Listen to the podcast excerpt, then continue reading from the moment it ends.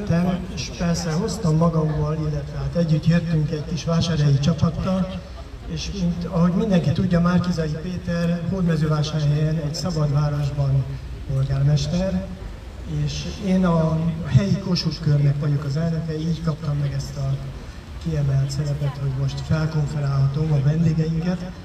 Elsősorban Márkizai Pétert szeretném felkonferálni, aki a Mindenki Magyarország mozgalomnak alapító elnöke, és a vendégünkre, illetve a meglepetés vendégünkre vártunk, de már itt van Puzsé Robert, publicista, kritikus, és nagyon köszönjük, hogy ő is megtiszteli a mostani fórumot. Én nem is húzom tovább az időt, hanem átadom Márkizai mikrofont. Köszönöm. Én pedig annyi türelmet kérek mindenkitől, és én is nagy szeretettel köszöntöm Puzsé Robertet, addig, hogyha helyet fogsz- foglalsz még Robert, megköszönöm, hogy van két olyan, mondhatom civil jelölt, nem sértek meg senkit gondolom, tehát van két olyan civil jelölt, aki most itt van velünk, és akiknek szeretném, hogyha néhány szót szólnának önökhöz. Kóder György, aki Pest megyének hármas egyéni választókörzetében, vagy országgyűlési választókörzetében civilként szeretne elindulni, és természetesen, mint hogy a Kossuth a ottani egyik Kossuth a vezetője, ezért nagyon lelkesen támogatjuk, mindjárt átadom neki, hogy bemutatkozzon. És Gyenes Szilárd, akit már hivatalosan is támogat a Mindenki Magyarországa mozgalom Balasagyarmaton, ő 2019-ben az ellenzéknek, Balasagyarmaton az összefogott ellenzéknek a közös polgármester jelöltje volt, és nem tudom, 200 szavazat? 106 szavazat hiány eh, beérte a Fidesz. Tehát az összefogás majdnem sikerre vezetett, és azt gondoljuk, hogy most pedig fog is, legalábbis mindenki ezen fog dolgozni reményeink szerint. Úgyhogy Szilárdnak is át fogom adni a szót mindjárt. Előzetesen csak annyit szeretnék mondani, hogy egy olyan tüntetés lesz itt Budapesten, amit mi mindannyian támogatunk, nevezetesen, hogy a magyar adófizetők pénzén ne kínai kommunista párti egyetemet építsenek. Tehát nyilván ez volt az apropója, miatt jöttünk, és erre a találkozóra ezzel invitáltuk a helyi Kossuth köröknek a képviselőit. De mondom, ha már megtisztelték a jelölt urak a jelenlétükkel, személyes jelenlétükkel is ezt a fórumot, akkor én szeretném, hogyha néhány szóban ők bemutatkoznának és elmondanák, hogy ők miért küzdenek, miért állnak ki. És mihez kérik az önök támogatását. Közben látom, hogy dolgoznak is a segítőink, aki még aláírásával nem adta meg elérhetőségeit, azt kérjük, hogy iratkozzon fel az adatbázisunkba. Ez azért kell, hogy majd az előválasztáson is, majd a választáson is minél több embert tudjunk mozgósítani. Nem csak egyszerű szavazást kérünk, hanem azt is szeretnénk kérni, hogy aktivistaként is minél többen vegyenek részt a közös munkánkban. Pártoktól függetlenül szeretnénk ezt a rendszert leváltani, és egy demokratikus európai jogállamot visszahozni Magyarországra, vagy létrehozni itt a rendszerváltás óta talán igazán először. Ehhez nem csak szavazni kell, hanem szavazat számlálók is kellenek. Tehát ehhez is kérjük majd a minél több önkéntest, ismerősünket, barátokat is vegyenek rá erre. És akkor most először odaadnám Kódai Györgynek a mikrofont. Köszönöm. Tisztelt Hölgyeim és Uraim! Szeretettel köszöntök mindenkit Budakalászról, hogy én önkormányzati képviselő vagyok, illetőleg Pest megye 3 számú választókörzetéből, amelyet Szentendre, Pomász, Pirisvörösvár és még 14 másik kisebb település foglalja magában. Először is szeretném azt leszögezni, hogy ez előválasztás milyen egy fantasztikus dolog, hiszen a lényege az, hogy megtaláljuk minden egyes régióban azt a jelöltet, aki a helyben leginkább közmegbecsülésnek örvend. Úgyhogy igazán büszke lehetünk, akár azt mondhatom, hogy magunkra, de mindenek előtt Márkizai Péterre, illetőleg az MMM mozgalomra, aki emellett mindig is kiállt. Szeretném azt is bejelenteni, hogy egy regionális civil társaság, a Pilis Dunakanyari Civilek az Életért Társaság fölkért engem, hogy induljak képviselőjelöltként, és mint Budakalászi Kossuth elnök, természetesen is mégis köszönettel fogadva, de az MMM támogatását is élvezem. Kicsit öröm az örömben viszont, hogy azt kell tapasztalni, hogy bizonyos politikai törekvések szeretnék ellehetetleníteni, vagy megakadályozni, hogy civilek elinduljanak ezen a választáson, az előválasztáson. Arra szeretném kérni mindenkit, aki az előválasztás sikerében érdekelt, különösen a döntéshozókat, hogy ezeket a kicsinyes törekvéseket akadályozzák meg, hogy az előválasztás lényege ne vesszen el. Köszönöm, hogy meghallgattak. Igen, én is köszönöm, és nagyon sok sikert kívánok Gyurinak. Ez valóban szomorú önmagában is, hogy azok az ellenzéki pártok, akik a demokráciát abban a formában is visszakívánják hozni Magyarországra, hogy a kétfordulós választást szeretnék visszaállítani, mint amit én is sokkal igazságosabbnak és jobbnak tartok országos szinten.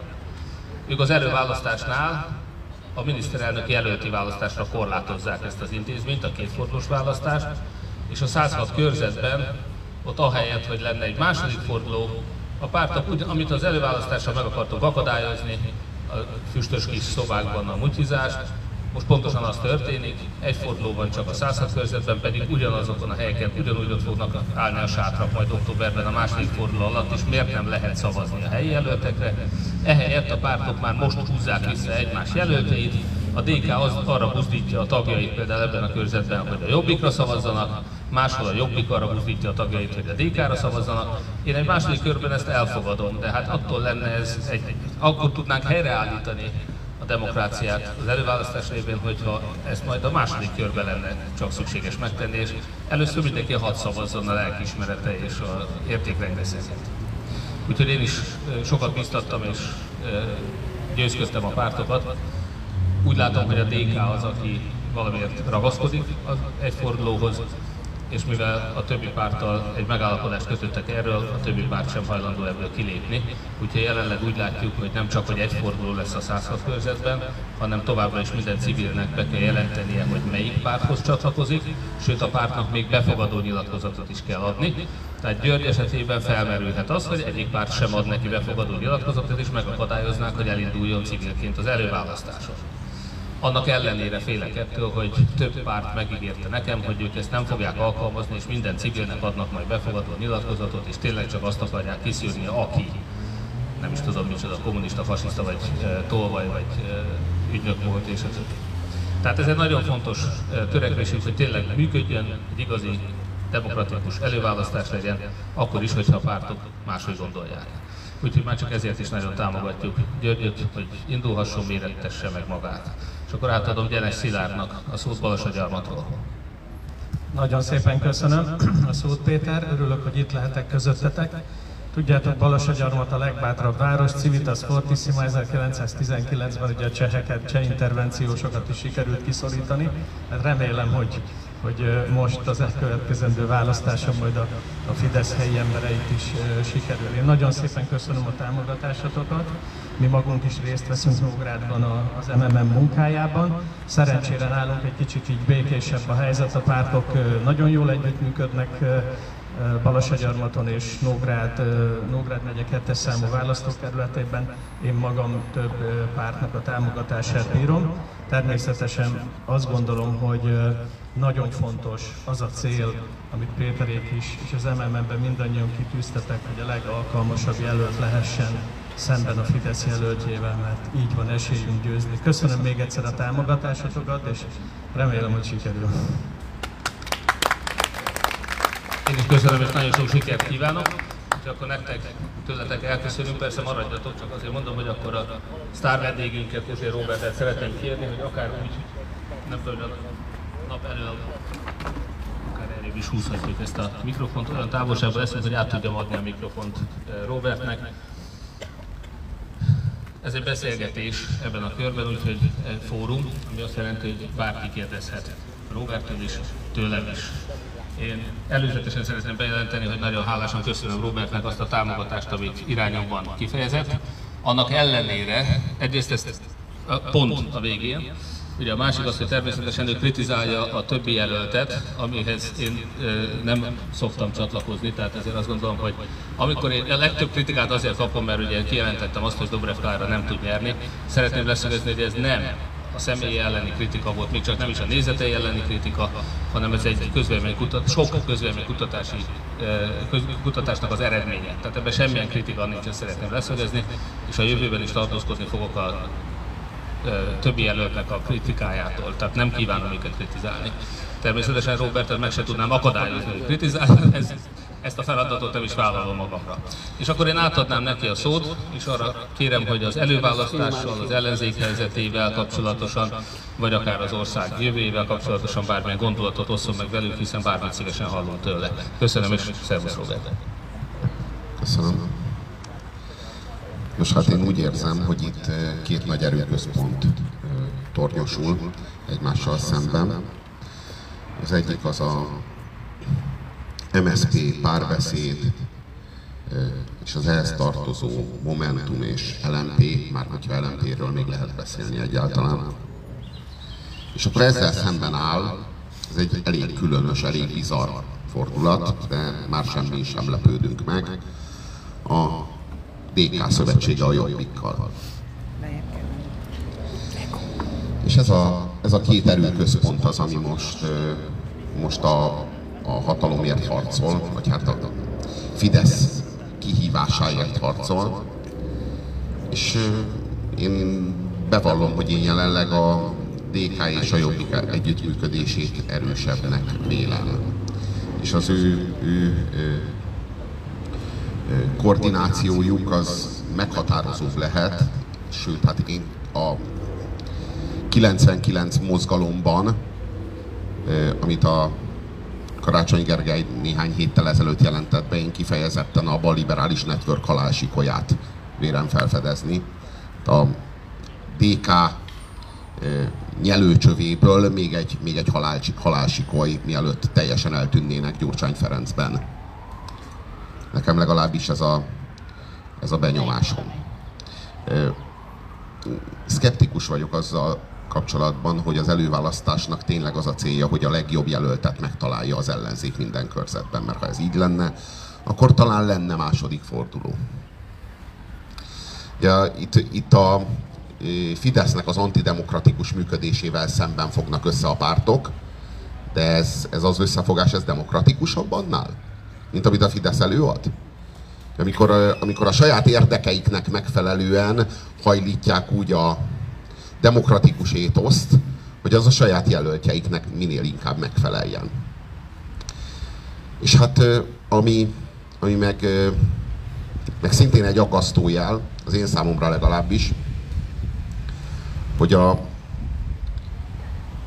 az összefogásnak, meg az előválasztásnak lett egy olyan szerintem nagyon problémás mm, másodlagos következménye, hogy megszűnt a szelekciónak a lehetősége az ellenzékben. Eddig azért azt lehet mondani, hogy létezett egy 5%-os küszöb, ami alá, hogyha egy párt beesett, akkor az el tudott tűnni a sülyeztőben. Tehát volt a politika, politikának, a pártstruktúrának lefelé egy csatorna nyílása, amin a amin a rossz vér el tudott folyni, meg amin keresztül pártok ki tudtak esni a hatalomból, és akkor ez megnyitotta a lehetőséget, hogy ott a pártstruktúrában képződött egy vákum. És abban a vákumba kívülről be tudtak nyomulni új erők. Hát tudott működni egy szelekció a pártstruktúrában, az 5%-os küszöb révén. Na most az összefogás nyomán ez az 5%-os küszöb, ez gyakorlatilag megsemmisült. Ma már nem lehet kiesni az elitből. Csak be kell menni az összefogásba, össze kell fogni azzal a tömbbel, amelyiknek nyilvánvalóan meg lesz a pártok számaszor 5 százalékuk. Tehát nyilvánvalóan, most ha 7 párt összefog, annak 35 százalékot kell szereznie. Ez nem probléma. És hát a helyzet az, hogy nem lehet, nem lehet többé leváltani egy pártot, amelyiknek nincsenek szavazói. Ez, ez történt velünk. Ez lett, a, ez lett az összefogás következménye. Ott van a, az LMP, már nincs szavazója, de nem tud kiesni az elitből, mert benn van az összefogásban. Ott van a párbeszéd. Soha nem is volt szavazójuk. De nem tudnak kiesni az összefogásból, sőt, ők jelölik, hát ő, ők jelölték a főpolgármestert, és hát nagyon, nagyon az a tervük, hogy ők jelöljék a miniszterelnök jelöltet is. És hát most már a, a network, meg a network tartozó sajtó el is kezdte meghajlítani, me, meghajlítani a kommunikációs teret, annak megfelelően, hogy hát itt más ne is nyerhessen, csak Karácsony Gergely, ha egy mód van rá. Karácsony Gergely mozgalmának a neve az azért elég beszédes. De egy 1% alatti párt jelöltje meghirdeti a 99% mozgalmat. Hát. Mit akar ez jelenteni? Mi, igen, igen, igen.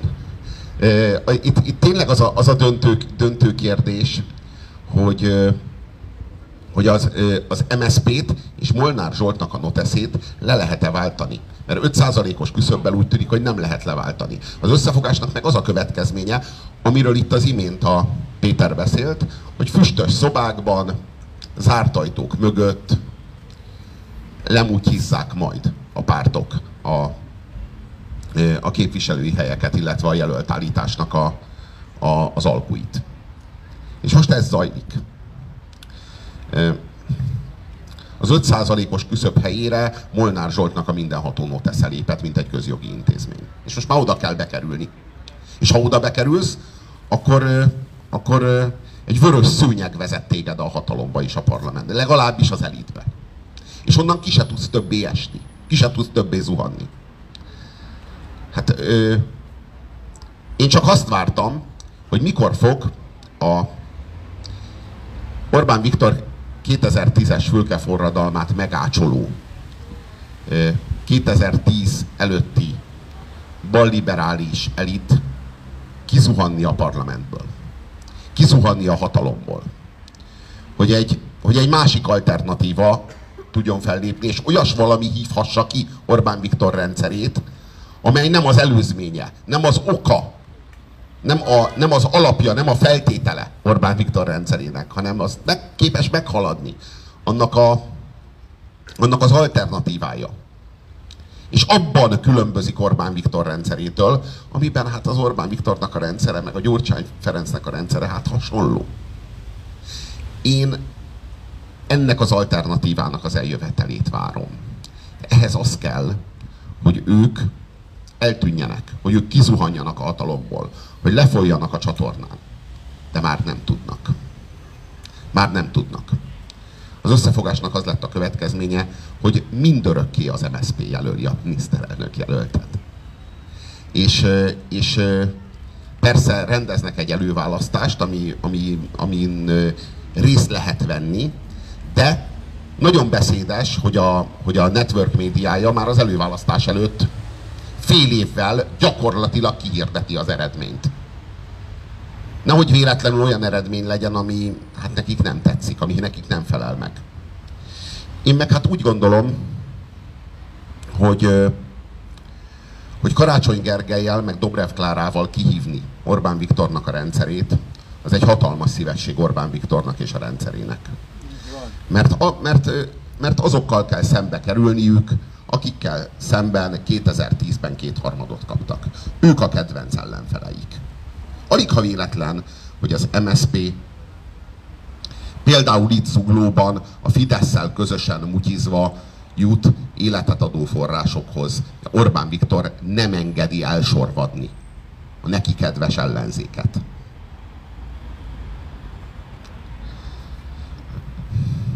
Én úgy gondolom, hogy Orbán Viktor rendszerét egy olyan jelöltel kell kihívni, aki nagy számban tud mozgósítani az Orbán rendszerből kiábrándult egykori fideszeseket, és aki mögé fegyelmezetten be tud állni, ahogy Hódmezővásárhelyen Márkizaj Péter mögé, a teljes balliberális ellenzék. És, és, aki, aki, és akivel szemben a Fidesz nem tud mozgósítani. Mert hogyan kell, hogyan kell elképzelni azt az, azt az őrjöngő kampányt, hogy most, minden, most mindenkire kell, kell mennie szavazni, most minden Fideszesnek egy emberként mozdulnia kell, különben Márkizai Péter. Ettől ki fog megijedni? A Fidesz berkeiben. Ugye a Fidesz szavazók között. Mert az a mondás, hogy különben jön Karácsony Gergely, Gyurcsány Ferenc egykori szövegírója, beszédírója, tanácsadója, vagy jön Dobrev Klára, Gyurcsány Ferenc felesége.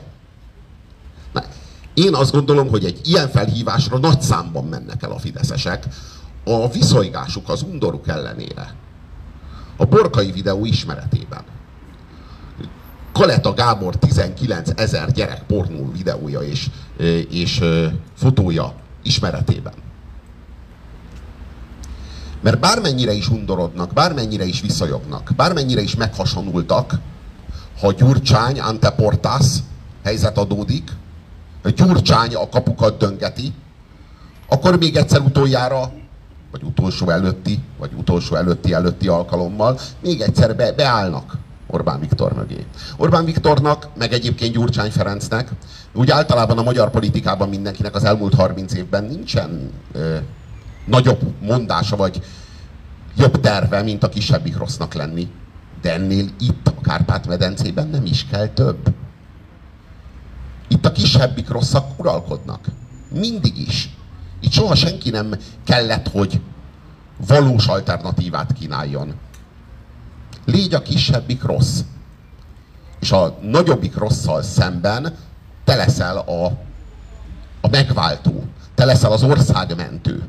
És mindenki mást, aki rajtad meg, a, meg az országrontón kívül, még a politikai térbe avászkodik, azt vagy föl kell vásárolni, tehát a kurzusba kell édesgetni, vagy át kell rugdosni a, a szemközti kurzusba. Tehát addig kell mocskolni, addig kell ütni, a macskáját meg kell mérgezni, el kell venni a kedvét a politikától, hogy takarodjon messzire a politikából, vagy legyen annyira harctéri sérült, hogy érzelmileg vonódjon be a másik oldalon. És akkor már megvan oldva a probléma, mert megint csak két szereplős a képlet, és megint csak a kisebbik rossz fog győzni. És ezek, ezek a politikusok erre mennek. És hogyha valaki különb náluk, ha valaki abban különbözik a Gyurcsánytól, meg az Orbántól, amiben ők hasonlítanak egymásra, azt közös erővel darálják le, és közös erővel söprik ki a politikából. Szóval én úgy látom, hogy a Karácsony Gergely az a legjobb mindkét politikai kurzusnak. Mindkét kurzusnak az ideális. Egyrészt ideális a, a balliberális kurzusnak, mivel hogy ő az MSZP lélegeztetőgépe, ő a félrenézés garanciája, ő a ő az a politikus, aki, aki, aki közli a, az őt körülvevő mutizó gazember gangsterekkel, hogy csináljátok, de én ne is tudjak róla. Ő ennek a garanciája. És az igazság az, hogy a Molnár Zsoltnak, meg, a, meg az MSP és maffiának pont egy ilyen figurára van szüksége. Aki, egy, aki jól kelti ennek a, ennek a, bölcsé, ennek a bölcsész értelmiségének a benyomását, egyáltalán nem látszik bűnözőnek, nem látszik politikus bűnözőnek, nem látszik egy hazudozó az embernek, és őnek igen, ez a nagy skillje.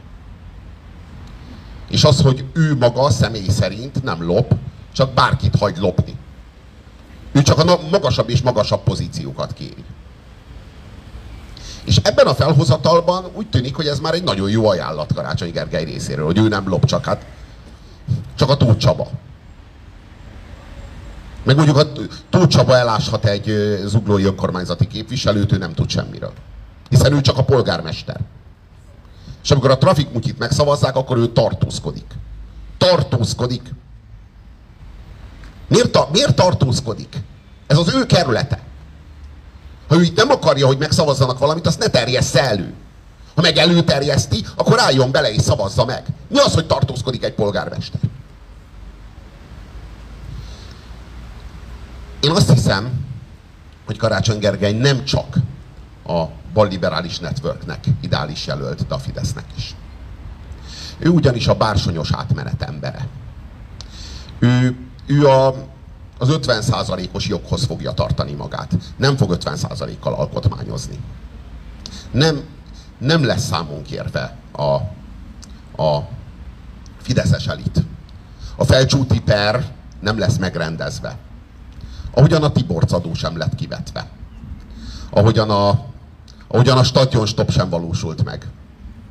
ahogyan Tarlós István sem számoltatta el, viszont Budapest díszpolgárává tette. Azt a Tarlós Istvánt, akit a kampányban úgy mocskolt, hogy ő Orbánnak a bábja. Aztán Orbán bábjából hirtelen díszpolgár lett, csak hogy Karácsony Gergely olyan konszenzuális lehessen. Mert ő a, neki ez a saját imidzséhez tartozik.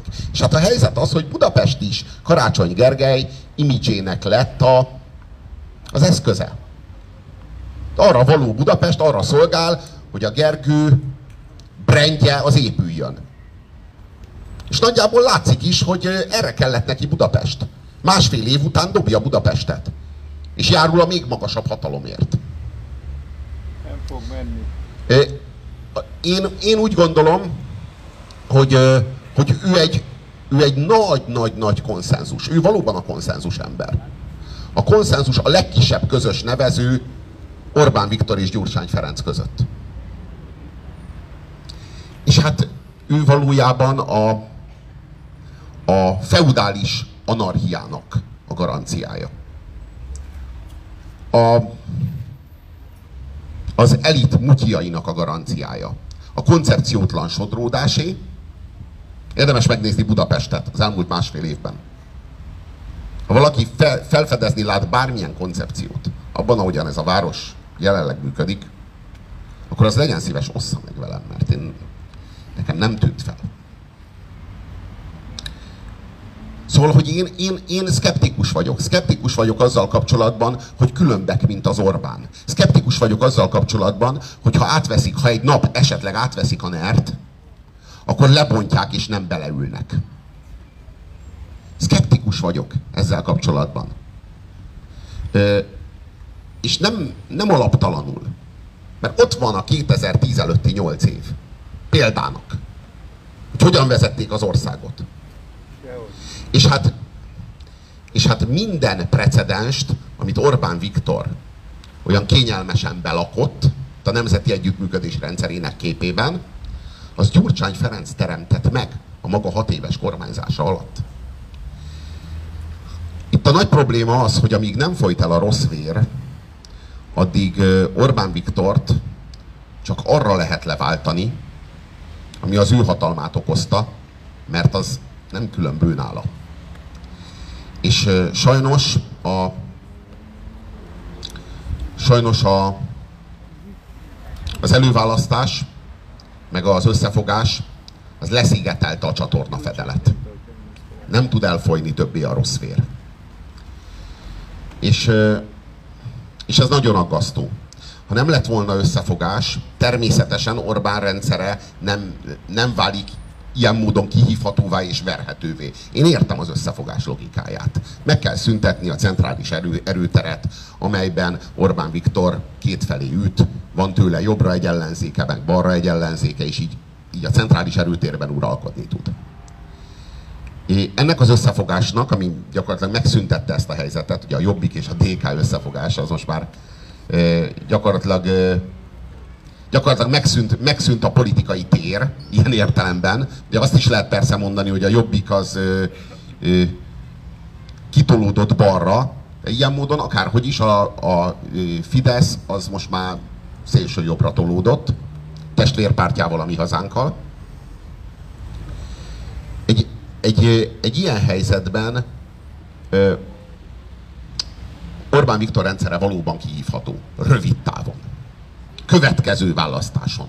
22-ben. Csak nekem az a nagy bajom, hogy itt mindenki, mindenki mindig szuper rövid távon gondolkodik. Én meg, én meg szeretnék mondjuk a következő 20 évben egy, egy jobb rendszert, egy jobb világot, mint amilyen az előző 30 volt. De ha mindig csak a következő ciklusra gondolkodunk, és mindig csak ennek a szellemében működünk, akkor, akkor a következő 20 évet ugyanúgy elszalasztjuk, ahogy az előző 30-at.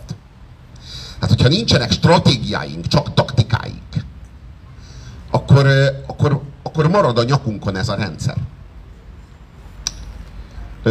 Most nekem, nekem, nekem pont az a problémám, hogy ha nincs összefogás, és marad ez az 5%-os küszöb, az MSP, a párbeszéd, a LMP még mindazok, a, mindazok az erők, amelyek, amelyeknek már, már nincs képviseletük, kép, már, már, mint már nincsen, nincsen képviseleti funkciójuk, amelyek, amelyeknek már nincsenek szavazóik, amelyek már nem tudnak megszólítani senkit Magyarországon, mert már nem hisz nekik senki.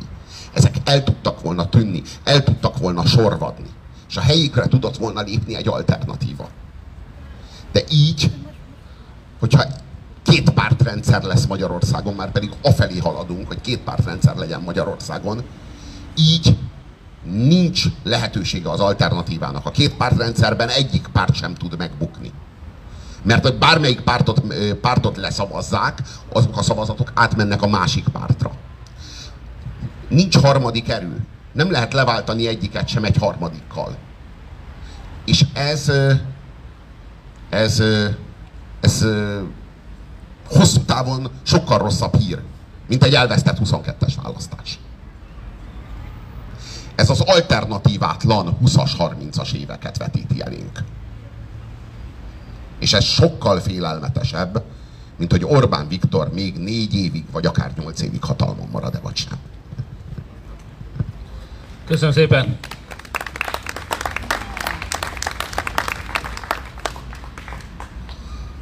Én elsősorban erre szeretnék reagálni, reflektálni. Két évvel ezelőtt Hódmezővásárhelyen Robert híre betöltötte a helyi művelődési központot, fizettek érte a vásárhelyiek, és e, sok fiatal is ott volt, akik hagyományosan távol maradnak a politikától, tehát sikerült megtölteni egy művelődési házat. Ennél sokkal nagyobb e, bravúrt ért el még ezen kívül Puzsér Robert, nevezetesen azt, hogy ő vett rá életemben egyedül arra, hogy én dicsérjem Gyurcsány Ferencet, vagy legalább megvédjem Gyurcsány Ferencet. Ez még senki másnak nem sikerült, nem, nyilván értékrendileg nem áll hozzám közel Gyurcsány Ferenc, és természetesen a 2010 előtti időszakban én nem őt támogattam, hogy ezt önök tudják. Miért védtem mégis egy ilyen vitában éppen Gyurcsány Ferencet? Amit elhangzott, és Robert is kimondta, ez a lényeg, összefogás nélkül technikailag ezt nem lehet leváltani. És ahogy itt elhangzott, közöttünk a legfőbb különbség talán, a mi nézeteink között a legfőbb különbség az a rövid és a hosszú távnak az értékelése, a kívánatos hosszú távú cél az ugyanaz. Egy eh, korrupciómentes, tisztességes, becsületes, nyugati, demokratikus jogállamot szeretnénk, egy fejlődő, gazdagodó, versenyképes Magyarországot. Ahol jó élni, ahol nem, kivándorolnak, hanem ahova visszajönnek az emberek. A kérdés az az, ugyanúgy látjuk a problémát is, valóban a 2010 előtti kormányzást nem akarjuk visszahozni nagyon sok mindebben a mostani sokkal rosszabb, ami most van, de azért a 2010 előtti sem volt ideális. Nem véletlen szavaztak, mint egy 70 százalék ez ellen a rendszer ellen 2010-ben. Nyilván az én személyes meggyőződésem azonban az, hogy ennél a mainál minden jobb. Én meg vagyok győződve afelől, hogy ha Molnár Zsoltal és Gyurcsány Ferenccel és hasonló 2010 előtti emblematikus emberekkel együtt fogjuk legyőzni a NERT, akkor is le kell győzzük a NERT. Természetesen ez az együttműködés, ez az, ez az összefogás, ez nem terjedhet ki az értékek föladására, és én nem adtam föl azt a vágyamat, célomat, hogy fokozatosan lépésről lépésre az ellenzéket is lecseréljük. Az ellenzékben is azokat az embereket, itt most ugye Tóth Csaba, ennek a körzetnek szintén emblematikus képviselője. E, az egyik olyan e, figura, ha más nem Karácsony Gergelynek a kiszivárgott hangfelvételéből azért lehet sejteni, hogy ezek a rágalmak, ezek nem a Fidesz részéről fogalmazódtak meg, sőt a Fidesz erkölcséről mindent elmond, hogy a Fidesz részéről soha nem kritizálták Tóth Csabát. Ugye mi érdekes? Hogy azok az emberek, akiket korrupcióval vádolnak az ellenzéken belül, azok valójában nem ellenfelei a Fidesznek. Azok a Fidesznek egyáltalán nem fájnak. Még azt is megkockáztatom, hogy ezek az emberek ezek bármit megtennének a Fideszért, hiszen valamiért őket eddig se vitték el. Valamiért Pult Péter nem csak a fideszes korrupciót, hanem az ellenzéki korrupciót sem nyomozza. Azt sem üldözi. De a rövid és hosszabb táv az egy olyan prioritás, amit én hódműzővásárhely polgármestereként sem tudok úgy értékelni, mint Robert, Hódműzővásárhelynek élet-halál kérdése az, hogy 2022-ben ez a kormány legyen ott. Legyen Karácsony Gergely, legyen bár Dobrev Klára, legyen Fekete Győr András, teljesen mindegy, Jakab Péter, de semmiképpen Orbán Viktor. Tehát a célfüggvény nálam az, hogy 2022 áprilisában ne Orbán Viktornak hívják a miniszterelnököt. A városunktól elvett lehetőségek, az, a támogatások, a bevételi források, a építéshatóság szabadsága és a többi, ez mind-mind kritikus fontosságúvé teszi, hogy legyőzzük Orbán Viktort. Amiért én úgy gondolom, hogy mégsem ezen úri embereknek és asszonyoknak kell lenni a kihívójának Orbán Viktornak, az az, hogy én nem csak attól félek, hogy mi lesz, ha ők győzik le Orbán Viktort. És akkor hosszú távon Magyarország a Robi által felvetett kockázatoknak kétségkívül ki lesz téve. Én attól is, a legrövidebb távtól is félek. Én attól félek, hogy nem lesznek képesek, vagy nem akarják, de lehet, hogy nem lesznek képesek legyőzni Orbán Viktort. Én azért vagyok itt, és azért szeretném, hogy önök engem támogassanak, mert azt gondolom, hogy mi valami mást képviselünk, és ez a más, ez nem csak jobb lesz 2022 után, hanem enélkül félő, hogy nem is jutunk el 2022-ig. Enélkül félő, hogy Orbán Viktor fog maradni. Mert az emberek, amikor választanak, és ne felejtsük el, hogy ez a választás ez nem arról az egyharmadról fog szólni, akik elkötelezett ellenzékiek ma is. Nem is arról az egyharmadról fog szólni, akik elkötelezett fideszesek. 2022-t az az egyharmad fogja eldönteni, akik ma még bizonytalanok. Mert akik nem akarják a 2010 előtti korrupciót, sem a 2010 utáni korrupció eltakarításáért cserébe. Ha ők nem látnak egy tiszta, hiteles alternatívát, nem mennek el szavazni, olyan is lesz, aki le fog szavazni vagy a kutyapártra, vagy a Fideszre, tehát bármelyik nem összefogott ellenzéki erőre. Tehát nem csak arról van szó, hogy jó vagy nem jó, eltűrjük, nem tűrjük, vissza akarjuk húzni 2010 előttet vagy utánt. A legegyszerűbb kérdés, Fidesz vagy nem Fidesz, Orbán vagy nem Orbán. Ez is a tétje annak, hogy egy hitles alternatívát tudjunk felmutatni. Azt is el szoktam mondani ebben a rendszerben, mert a kritikát én is meg szoktam fogalmazni. Mindegyik pártban vannak tisztességes emberek, még a Fideszben is, félreértés ne essék. És mindegyik pártban vannak bűnözők az emberek. Még a Fideszben is. Na, csak ott van igaz. Nem csak meleg van a legtöbb, ahogy én mondtam annak én, és mind, milyen háborgás volt, hogy ezt az egyszerű tényt kijelentettem, hogy a legtöbb meleg a Fideszben van, amikor valaki egy ilyen borzasztó homofób gyűlölet szöveggel jött oda hozzám, akkor mondta, nézze, hát a Fideszben van a legtöbb meleg. És akkor egy nagy háborgás volt, ez, ez, ez kijelenthető. Érdekes, hogy ez a kritika teljesen elhallgatott Szájer József után. Meg miután a Szájer József vendéglátójaként elhíresült fiatalember elmondta, hogy csak abba az egy meleg bárba Brüsszelben, csak abba az egybe kilenc magyarországi országgyűlési, Fideszes országgyűlési képviselő jár.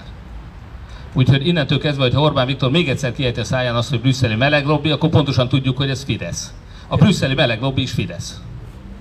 Na de nem is erről akartam beszélni, hanem menjünk tovább. Tehát azt a kultúrát szeretném én hangsúlyozni, amire mégiscsak van esély, és arra kicsi esélyt látok most, hogy a pártok nélkül leváltsuk a Fideszt, vagy egyszerre váltsuk le az ellenzéket és a Fideszt. Arra viszont igen, arra látok esélyt, hogy ha összefogunk a pártokkal, és őket folyamatosan arra kényszerítjük, hogy tisztuljanak meg. A közös siker érdekében tegyenek meg mindent. Emelkedjenek fel az önző érdekeken, a lustaságon és a többi, és tudjuk, hogy nem fognak.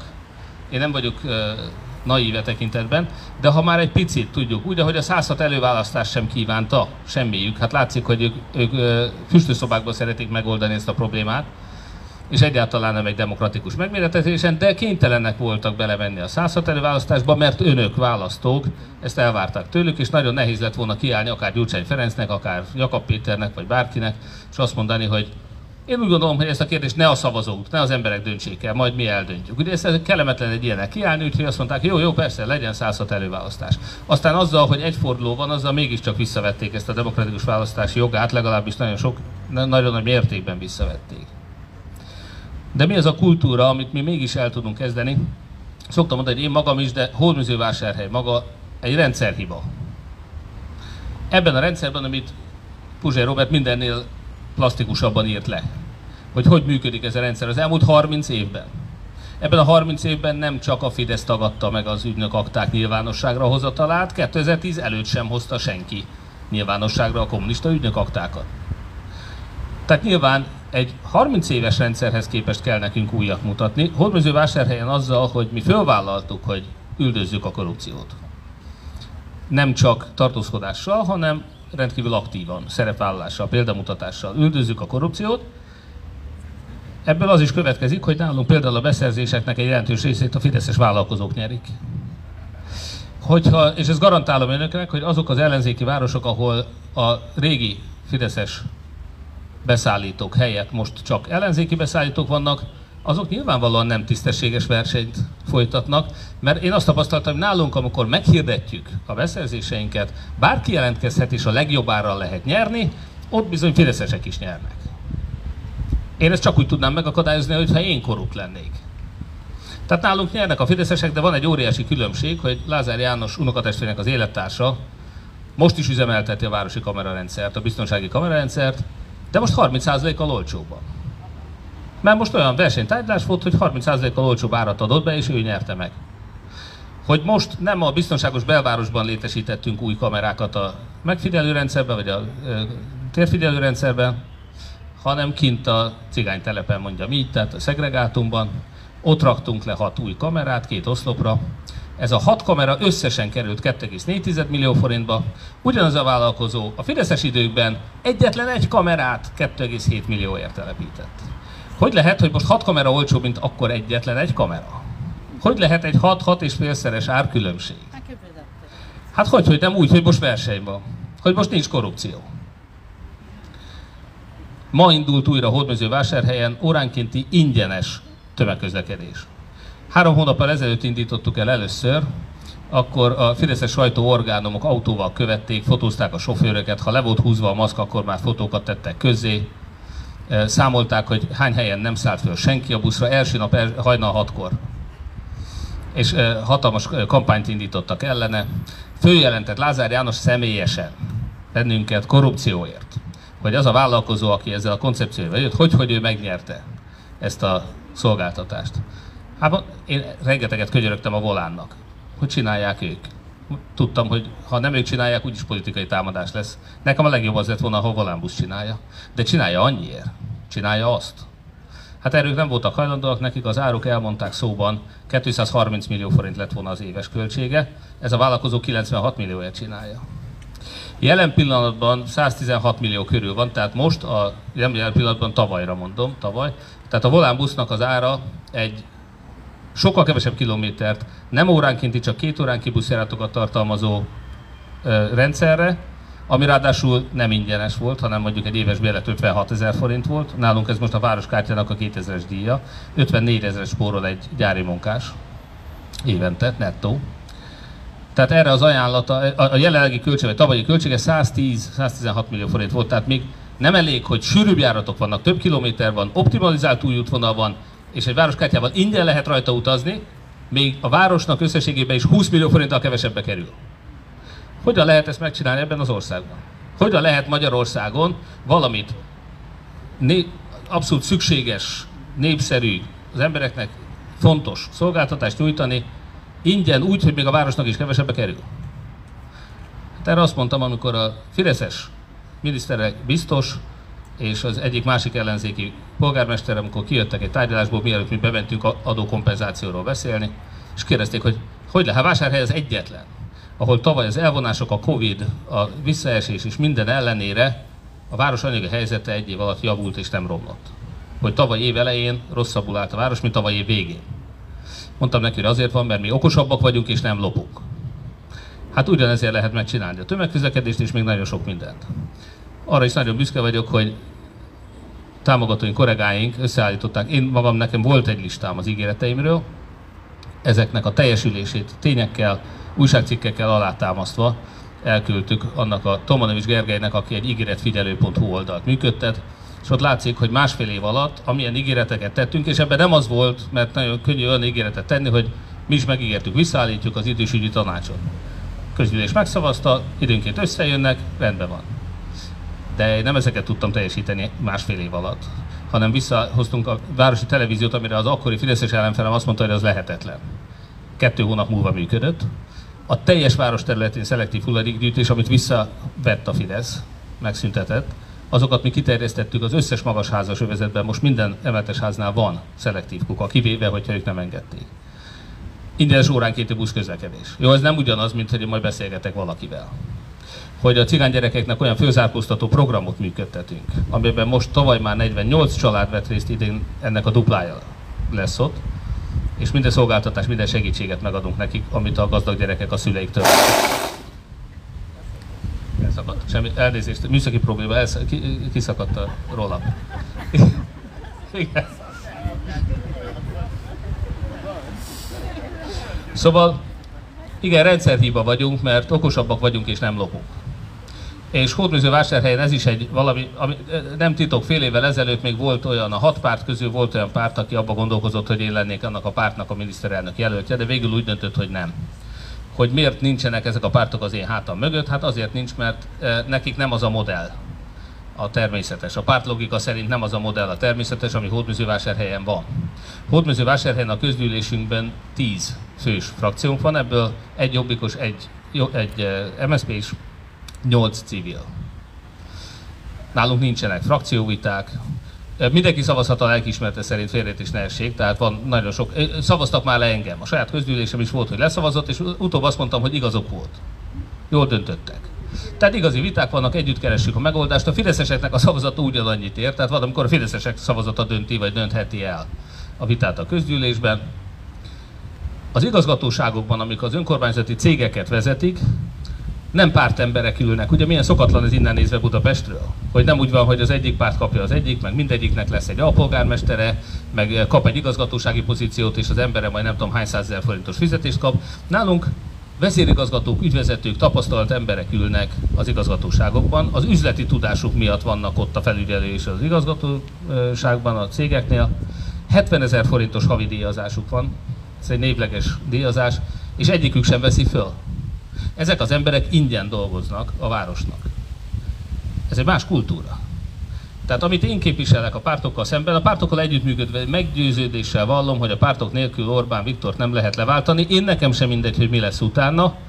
Ezért azt mondom, hogy most van egy előválasztás, van egy miniszterelnök jelölti előválasztás is nem csak Orbán Viktornak, hanem nagyon sok ellenzéki politikusnak is nem lenne annál nagyobb büntetés, mint hogyha én lennék a hat párt közös miniszterelnök jelöltje. Mert ez egy másik kultúra. Ez nem az a kultúra, amit ők megszoktak. De én hiszek abban, hogy Magyarországnak ebbe az irányba kell menni. Én tudom, hogy a politika, szokták mondani, hogy a politika mocskos. De mi Hódműzővásárhelyen tényleg megmutattuk, hogy lehet tisztességes és hatékony. Tehát, hogy nem kell naív balféknek lenni ahhoz, hogy valaki becsületes legyen, attól még nagyon is fejlődhet a város, és hogy nem azok a városok fejlődnek Magyarországon, akik behódolnak a Fidesznek és nem merik kritizálni a tolvajokat. Hogy mi a leghangosabb kritikusaiként a kormánynak is fejlődünk. Ettől függetlenül nekem élet halál kérdése a város számára úgy gondolom, hogy 2022-ben a miniszterelnököt ne Orbán Viktornak hívják. Ez egy nagyon fontos kérdés. Hát köszönöm szépen, hogy e, tudtam reagálni erre. Még egy olyan téma van, amit szerettem volna felhozni, és már Robert is megemlítette, az új kultúrán kívül van még valami, amiért én azt kérem önöktől, hogy engem támogassanak, és egyébként minél több civilt. Azokat a jelölteket, akik bemutattunk, Gyeres Szilárd Balasagyarmatról, Kóder György Budakalászról, és akkor hadd köszöntsem nagyon nagy szeretettel Bozsolik Róbertet, Bátaszék polgármesterét, aki Kékingben itt van közöttünk. És ahol szintén nagyon komoly csörtéink vannak a pártokkal, hiszen ott van egy általam rendkívül nagyra becsült szocialista képviselő ebben a körzetben Szexárd székhelyel, Harangozó Tamásnak hívják, de a mi információink és minden visszajelzés alapján az MSZP és Harangozó Tamás azt a körzetet nem tudja megnyerni. Bozsodik Robertől el lehet venni az indulás jogát, nyilván mi küzdünk érte, hogy ő is indulhasson, mint civil. Polgármester úr kétszer megverte saját városában a Fideszt. Haragozó Tamás még nem tudta megverni a saját városában a Fideszt. Ebben a körzetben minden információ alapján Haragozó Tamás az általam nagyra becsült és nagyon szimpatikus Haragozó Tamás nem fogja tudni 22-ben megverni a Fideszt. Bozsolik Robert meg tudja. Nem esélytelen. Felméréseink, kutatásaink alapján őnek igenis van esélye. A kérdés az, hogy most egy pártok érdekében keresünk az előválasztáson egy pártembert, aki majd 22-ben elbukik, vagy pedig lesz egy civil, aki 22-ben győz. Számomra ez a kérdés. Úgyhogy minden barátság ellenére itt én például szintén a pártokkal szemben, amellett érvelek, hogy tessék Bozsodik Robertet támogatni. De van egy nagyon fontos téma, hogy elkezdtem mondani, és Robert utalt már rá, 22-ben egy, egy soft landingnek szoktam mondani, egy ilyen békés földetérés.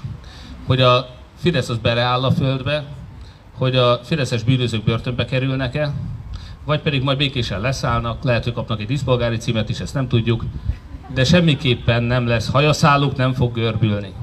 És erre még a szocialista tárgyaló partnerével azt mondják, hogy ők ugye nem terveznek ilyet, tehát nem, ők nem, az alkotmányt nem fogják megkérdőjelezni, a kétharmaddal kinevezett embereket azt ők nem látják leválthatónak, és a többi. Ők majd anyagilag kivéreztetik a Fideszt, Nem fogják. Mond, e- ebben ez egy olyan rossz vicc, bocsánat. Tehát ezek annyit összeloptak, hogy 30 év alatt nem lehetne őket kivéreztetni, nem négy. És maguk az ellenzéki pártok is azt mondják, hogy igen, és kettő év múlva majd visszajönnek. De mondom, annak semmi értelme nincs. Mi nem azért akarjuk leváltani őket, hogy kettő év múlva visszajöjjenek, mert az alatt a kettő év alatt még mindig nem lesz majd klubrádió, még mindig nem lesz egyetlen egy ellenzéki média sem. Mert az a média tanács, amely teli van fideszesekkel és egy ellenzéki sincs benne, ehhez képest Rákosi amatőr volt. Az biztos. Leginkább azért, mert kevesebbet lopott.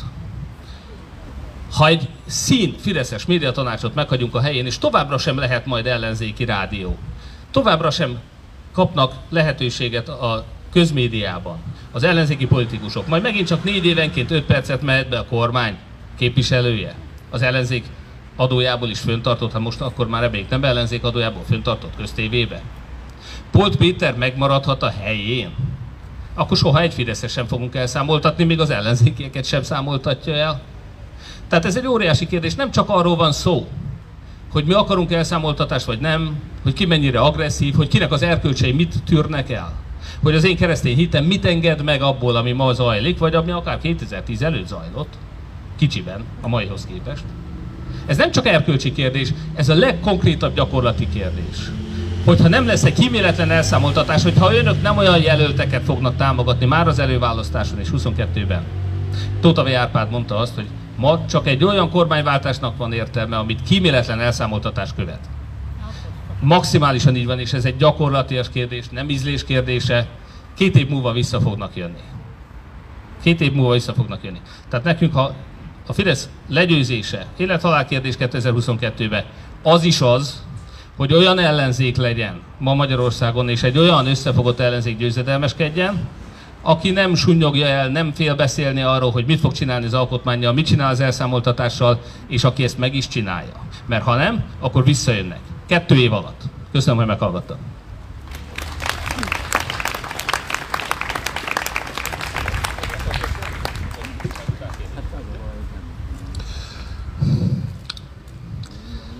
Itt ö, egy stratégiai és egy taktikai ö, szempont ütközik. A, mert, mert ez az összefogás, ez valójában, meg az ez tartozó előválasztás, ez valójában ez egy taktikai manőver. Ez egy taktikai manőver, ami arra szolgál, hogy a Fidesznek a taktikai manőverét, ami hát ugye a, a ö, centrális, centrális erőtérnek a megszállása, azt kimozdítsa.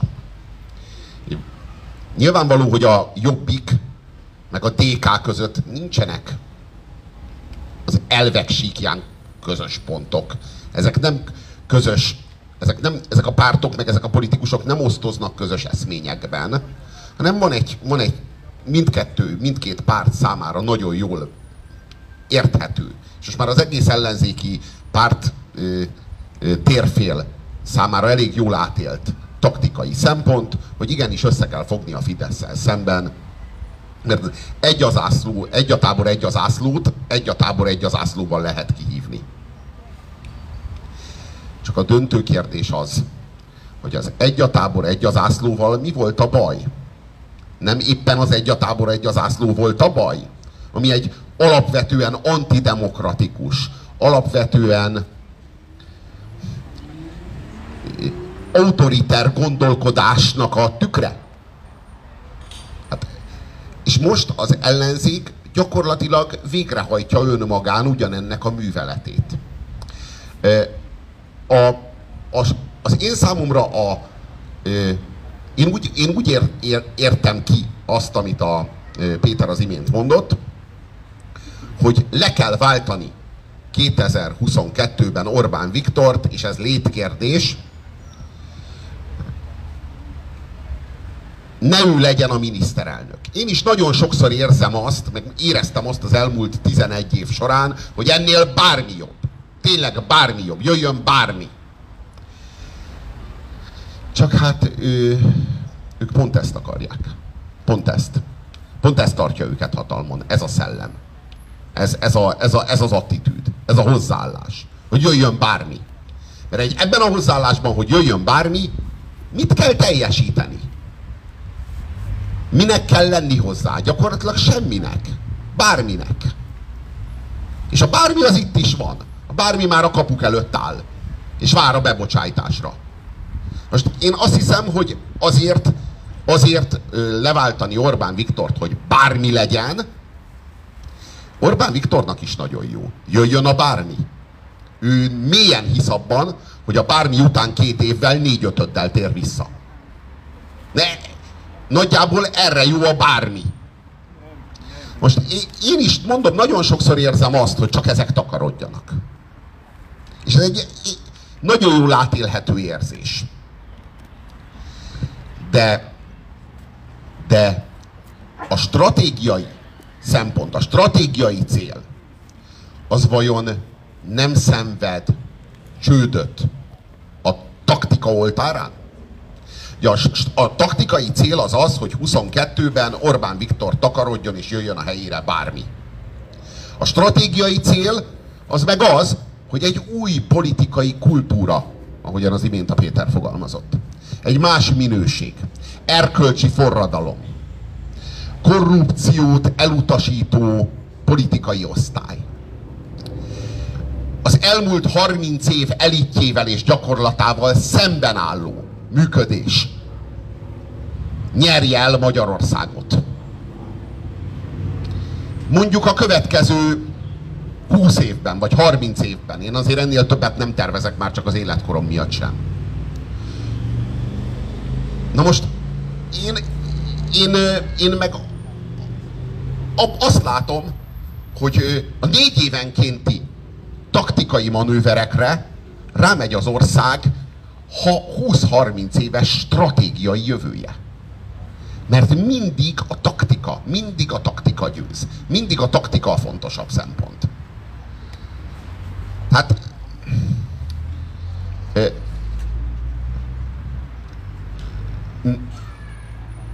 én úgy gondolom, hogy, hogy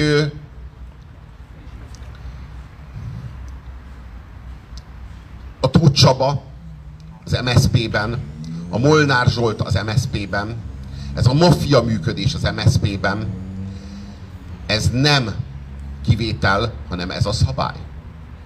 Ez a szabály. A Tóth Csabát még csak ki sem hallgatta a rendőrség a Sápi Attilának az eltűnése ügyében. Még csak ki sem hallgatta a rendőrség. A Fidesz kommunikáció, hogy a Péter az imént nagyon helyesen említette, nem is foglalkozik Tóth Csabával.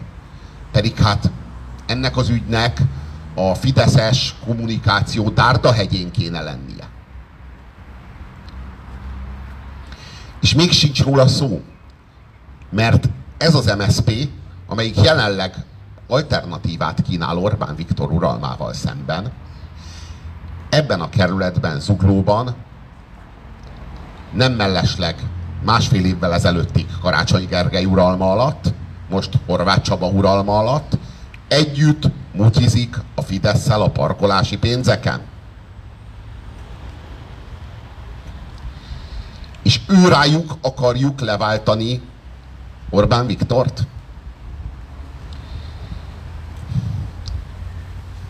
Inkább 22-ben bárkire, mint 26-ban, vagy 32-ben, vagy 30-ban, vagy 34-ben egy alternatívára, amelyik különb,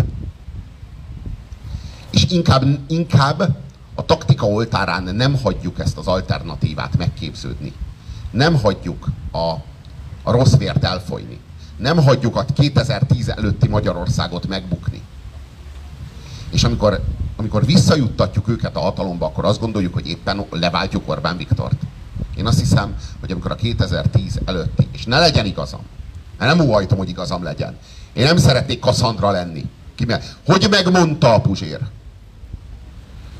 Én nagyon, nagyon tartok attól, hogyha a 2010 előtti ö, elitre váltjuk le az Orbán Viktornak a rendszerét, az újabb fülkeforradalmat fog okozni. Egyszer már kipróbáltuk. Egyszer már végigmentünk ezen az úton. Láttuk, hogy mihez vezetett ez. Megyesít, megpucsolta Gyurcsány, Gyurcsány csődbe vezette az országot, Orbán Viktor kétharmaddal elragadta. Most hozunk egy Karácsony Gergelyt, aki egy Megyesi 2.0. Mit várunk? Milyen eredményt várunk? Ez így nem alternatíva. És nagyon sajnálom, hogy ezt kell mondanom, mert utálom a rossz hírt közölni. Nekem sem tetszik a rossz hírt közölni. Bárcsak a 22-es választás a, a változás lehetőségét kínálná. De amikor, a, de amikor változtatunk, akkor ne a 2010 óta tartó rendszer előzményét hozzuk vissza, mert abból újra, újra 2010 lesz. Én legalábbis, mint történész, úgy gondolom, hogy aki tanul a történelemből, az nem lép bele ugyanabba a folyóba újra, mert az ugyanoda viszi.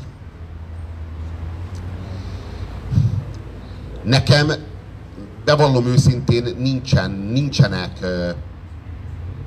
kétségeim a Márkizai Péternek a tisztességét illetően.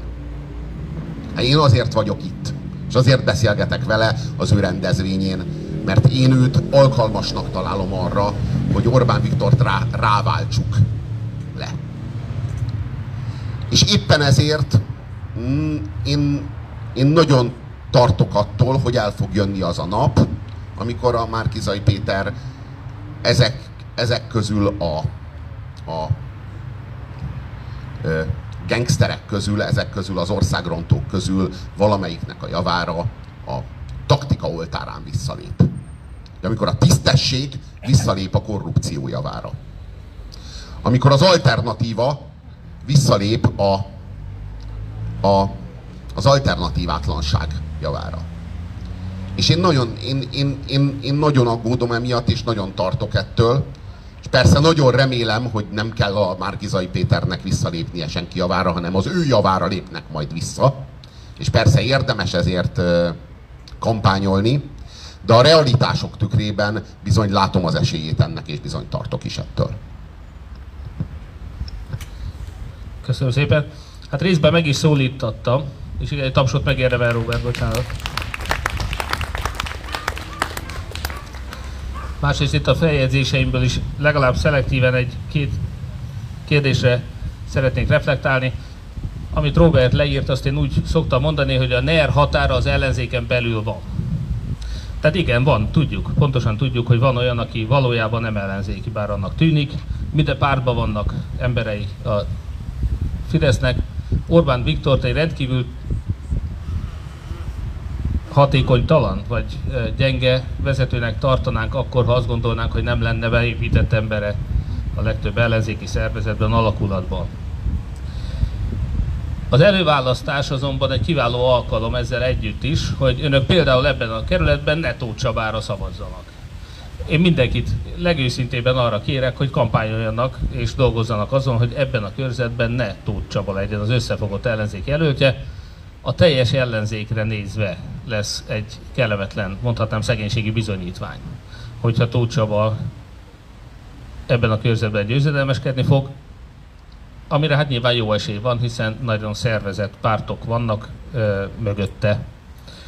Azt én személy szerint ö, a saját ö, értékrendemmel felfoghatatlannak tartom, hogy például a Jobbik az ö, esetleg Tóth Csabát támogatja ebben a küzdelemben. Ez nekem rendkívül szokatlan és nem elfogadható.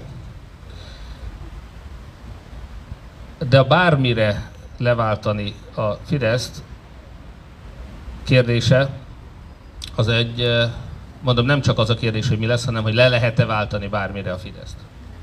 Amikor 11 ezer körzetből több mint a felében nem volt ellenzéki szavazatszámláló, ez azért az ellenzéki pártok hibája is. Azt is tudom, hogy vannak olyan ellenzéki pártok, amik eleve nem számol azzal, hogy győzni fogunk 2022-ben. Kifelé nyilvánosan persze úgy csinál, mintha ő győzni akarna, de egyáltalán nem foglalkoztatja ez a kérdés. Neki sokszor egy saját pártjából való vesztes többet ér, mint egy közös ellenzéki győztes. Ezért kérdéses az, hogy ha mi nem tisztítjuk meg az előválasztás alkalmával az ellenzéket, nem minél több hiteles ember bármelyik oldalhoz, bármelyik párthoz, szervezethez tartozó vagy civil, ha nem a legtisztességesebb, legjobb jelölteket támogatjuk az előválasztáson, akkor sokkal nehezebb lesz majd 22-ben győzni. Sokat veszekszem a pártokkal, hogy más nem mondjak például. Hódmezővásárhelyen is volt olyan, hogy a szakképző iskolában arról veszekedtek a gyerekek Makóról és Vásárhelyről, hogy Makon 10 000 forintot kaptak a szavazatukért, Vásárhelyen meg csak 5 ezeret. Mi Vásárhelyen felajánlottunk első esetben 2018-ban még csak 250 ezer forintot egy civil felajánlásból, másfél éve 19. októberében 1 millió forintot felajánlottunk, nyomra vezetői díjat azoknak, akik hitelt érdemlően bizonyítják és jogerős ítélet, bírói ítéletet eredményező módon föltárnak szavazatvásárlást, választási csalást. A Fidesz most decemberben módosította a választási törvényt, és lehetővé tette azt, hogy bárki lefotózhassa a saját szavazatát a fülkében. Vajon mit akart ezzel elérni a Fidesz? Mire gondolt a költő, amikor lehetővé tette a választási csalást? Hogy egy közmunkásnak adott esetben azt lehessen mondani, hogyha azt akarod, hogy állásod legyen egy hónap múlva is, akkor választás után hozod a fényképet a telefonoddal, és igazolod azt, hogy te ránk szavaztál. Ezt most decemberben lehetővé tette a Fidesz. De eddig is, lehet, hogy eddig pénzzel inkább, fenyegetéssel is, eddig is befolyásolták az emberek szavazatát, eddig is volt nagy számú választási csalás, még Polt Péter hivatala is, hogy valami jót is mondjak róluk, több mint 300 választási csalást tárt föl, és ö, sikeresen bírói ítéletet is eredményezően derítette ezeket fel 2018-ban. Elsősorban az ukrán határ mentén ezt is tudni kell. Az ellenzéki pártok ezt a vásárhelyi példát Mohácson alkalmazták nagy sikerrel, jött is egy, egy szabálytalanságnak a bejelentése, ott a Cigány Nemzetiségi Önkormányzat kampányolt tiltott módon a Fidesz mellett. Ezt a nyomra vezetői díjnak köszönhetően tudták föltárni. Ehhez képest mutassanak már még egy ellenzéki várost, aki ezt a példát alkalmazta, akkor is, amikor még a pénzt is én ajánlottam fel. Akkor se szólták be, Borsod hatot sem. Pedig mi látjuk azt, hogy ennek olyan megelőző hatása van, hogy ha az az ember, akinek a Fidesz 5000 forintért meg akarja venni a szavazatát, 1 millió forintot kap valakitől azért, hogy lebuktassa a csalót, akkor ezek az emberek nem merik lefizetni az embereket. Egyszerűen olyan megelőző, olyan preventív eszköz ez, hogy ki se kellett fizetni egyetlen alkalommal sem ezt a nyomravezetői díjat, mert nem mertek csalni. Miért nem alkalmazza ezt az ellenzék? Miért nincs mindenütt szavazatszámláló? És miért nem juttatják el azokat a tényeket, amikkel a Fidesz pillanatok alatt megbuktatható lenne minden magyar település minden postaládájában. 60, legalább 60 elkötelezett ellenzéki képviselő a parlamentben, ha ők legalább hetente két-három napot arra szánnának, hogy minden településre kimennek, dolgoznak és felvilágosítják az embereket, elmondják nekik, hogy kihozott be migránsokat Magyarországra. Hogy a Fidesz hazugságával ellentétben sem az ellenzék, sem Soros egyetlen egy migráns nem hozott be. A Fidesz csak letelepedési kötvényesből behozott 20 ezret, akik között körözött, nemzetközi körözött bűnözők voltak és iszlamista terroristák. 2019-ben 55 ezer vendégmunkást, migránst hozott be Magyarországra. Azok az emberek, akik a migránsoktól való félelmükben szavaznak a Fideszre, nem lenne joguk tudni, hogy a migránsokat Orbán Viktor hozza be, és nem Soros? Egy migráns számlálón két sorban ezt összefoglaltam 2018-ban. Becsempészet, betelepített migránsok száma Soros nulla, Orbán Viktor akkor 19.885. Ha a Simicska által biztosított 3000 óriás plakátra nem azt teszik, amit mindenki tudott, hogy a Fidesz lop, hanem a migráns számlálót tették volna, akkor Fidesznek nem lett volna kétharmada. Miért nem teszik? Hogy lehet az, hogy ma az ellenzéki szavazóknak a 20%-a is úgy gondolja, hogy Orbán Viktor kiválóan kezelte a koronavírus járványt? Mikor Orbán Viktor maga mondta azt, hogy egyetlen egy mutatószám van, és ez tavaly szeptemberben még nem az oltások száma volt, azt mondta, hogy csak halottak számával mérjük a védekezés eredményességét. Hát ez egy elég objektív mutató. A világ 195 országából Magyarországon haltak meg a legtöbben koronavírus járványban. Hónapokon keresztül Magyarország vezette a napi halálozási listákat is. Az Európai Unióban ma is, még mind a napi, nem az összességében, az Európai Unióban ma is a legtöbben itt haltak meg, de nap mint nap, még ma is Magyarországon hal meg a harmadik legtöbb ember koronavírusban. Ha csak ezeket a magukért beszélő tényeket az ellenzék el tudta volna juttatni, legalább az ellenzéki szavazókhoz, akkor nem lenne 20%-nyi ellenzéki szavazó, aki azt gondolja, hogy Orbán Viktor kiválóan kezelte a járványt. A lehető legrosszabbul védekezett Orbán Viktor. Az egész világon. 195 országból a 195 Ezt nem lehet kidumálni. Nem 65 vagy 70 a 195 A legrosszabb a Fudan Egyetem hamarosan megyünk tiltakozni előtte. Hogy lehet ezt megmagyarázni, hogy a magyar felsőoktatásnak nem adunk annyi pénzt, mint egy kínai kommunista egyetemnek? Hogy miközben Magyarország és Közép-Európa legjobb egyetemeit, ami egy fillérébe nem került a magyar államnak, elűzték Magyarországról, aközben egy kínai kommunista egyetemnek 700 milliárdot vagy 540 milliárdot akarnak adni. Hogy lehet azt megmagyarázni, hogy egy Belgrád-Budapest gyorsvasutat akarunk építeni a kínaiaknak? ami semmi magyar nemzeti érdeket nem szolgál. Könyörögtem milliószor, hogy akkor már legalább, ha már erre költik az adófizetők pénzét, mert hiába kínai hitel, azt mi fogjuk visszafizetni, még az unokáink is attól félek, hogyha már legalább ezt a lopást megépítik, akkor legalább Szabadka, Szeged, Kecskemét, Budapest felé jöjjön az a gyorsvasút, hogy valami haszna legyen a magyar embereknek belőle. Hogy gyorsabban tudjanak feljutni a szegediek, kecskemétiek Budapestre. Miért a pusztán keresztül Kelebia, meg eh, Kiskunszent Miklós, Tas és hasonló népes településeken hozzá keresztül ezt a gyorsvasutat, ott csak tehervonatok fognak járni, és őszintén szóval azt se látom, hogy a kínaiaknak mitől, ha nem a lopást nézzük, mert nyilván az mindent megmagyaráz, Miért lenne olyan fontos, hogy Shanghaiból Münchenbe a kínai áru az ne 30 nap alatt jusson el, hanem 29 nap és 20 óra alatt? Ez tényleg megér a magyar adófizetőknek 750 milliárdot? Szóval amikor ezeket az egyszerű tényeket az ellenzék valamiért nem juttatja el senkihez. Évek óta könyörgök egy ellenzéki MT-ért, hogy tegyük meg önöket is mindegyikőt arra bíztatom, hogy a nyomtas te is legalább nyomtassák ki, fogadjanak örökbe egy település, szórják be a postaládába. Az ellenzék sokkal-sokkal többet tehetne. Nem egyszerűen az a probléma, hogy bármire le- leváltjuk-e a Fideszt, hanem hogy a bármire le lehet-e váltani, hogy ez az ellenzék akarja-e leváltani egyáltalán a Fideszt visszateszik-e, vagy oda teszik-e a nem létező korábban fékeket és ellensúlyokat az alkotmányba, visszaállítjuk-e az alkotmányt egyáltalán. Én remélem, hogy nem beleülnek a nerbe, hanem leváltják a nert. Az elszámoltatásról pedig egy olyan történet jut eszembe, amit a Hódműzővásárhelyi Városházán Lázár Jánossal együtt gyakornakoskodó egyik barátom mesélte, hogy amikor 1998-ban az akkor országos politikában rendkívül aktív Rabcsák polgármester úrhoz lejött a Kereszténydemokrata Szövetségnek az egyik vezetője, és talán éppen az ifjú Lázár János a választási győzelem után örvendezett, hogy nagyon jó, akkor most börtönbe csukjuk ezeket. Mármint a Hord kormányra utalt nyilvánvalóan.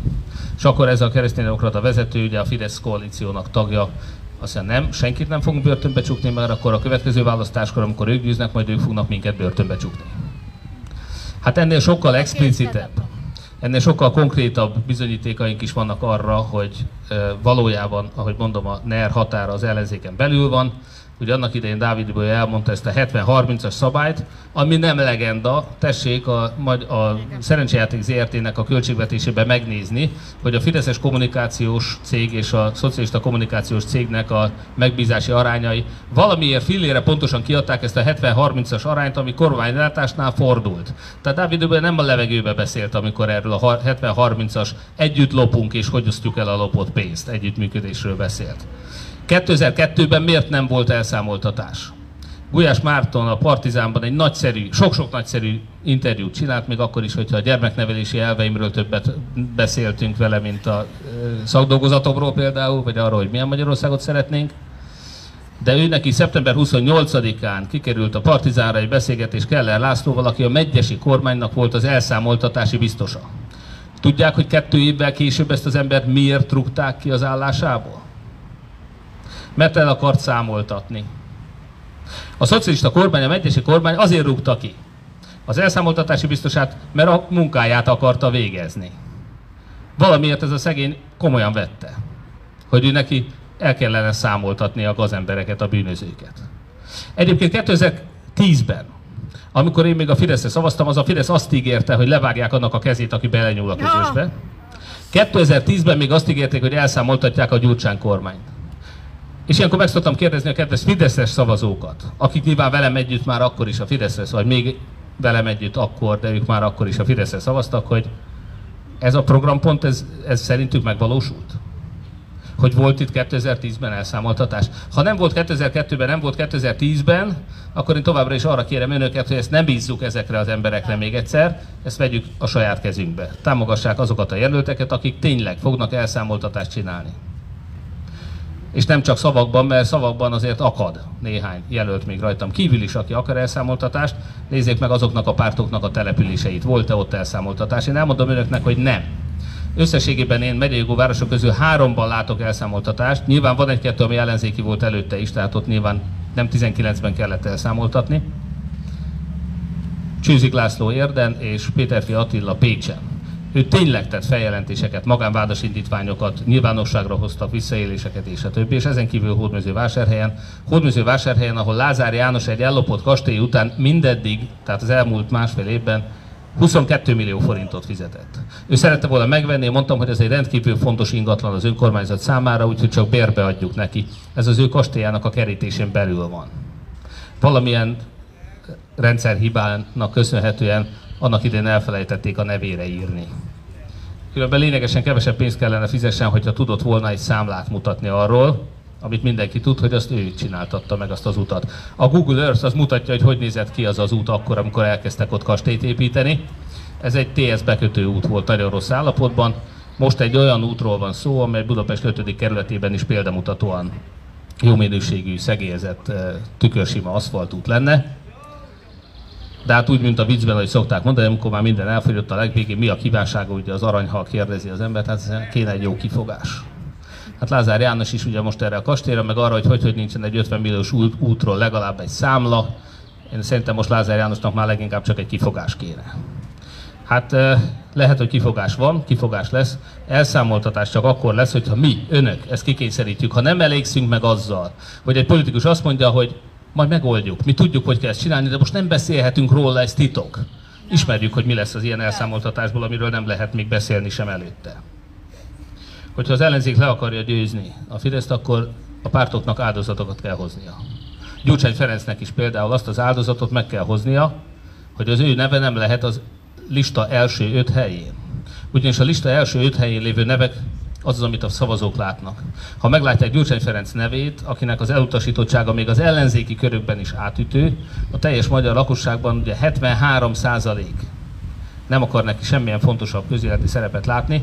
Ha én DK-s lennék, akkor is követelném, hogy Gyurcsány Ferenc neve ne legyen az első öt helyen, mert bukik az ellenzék.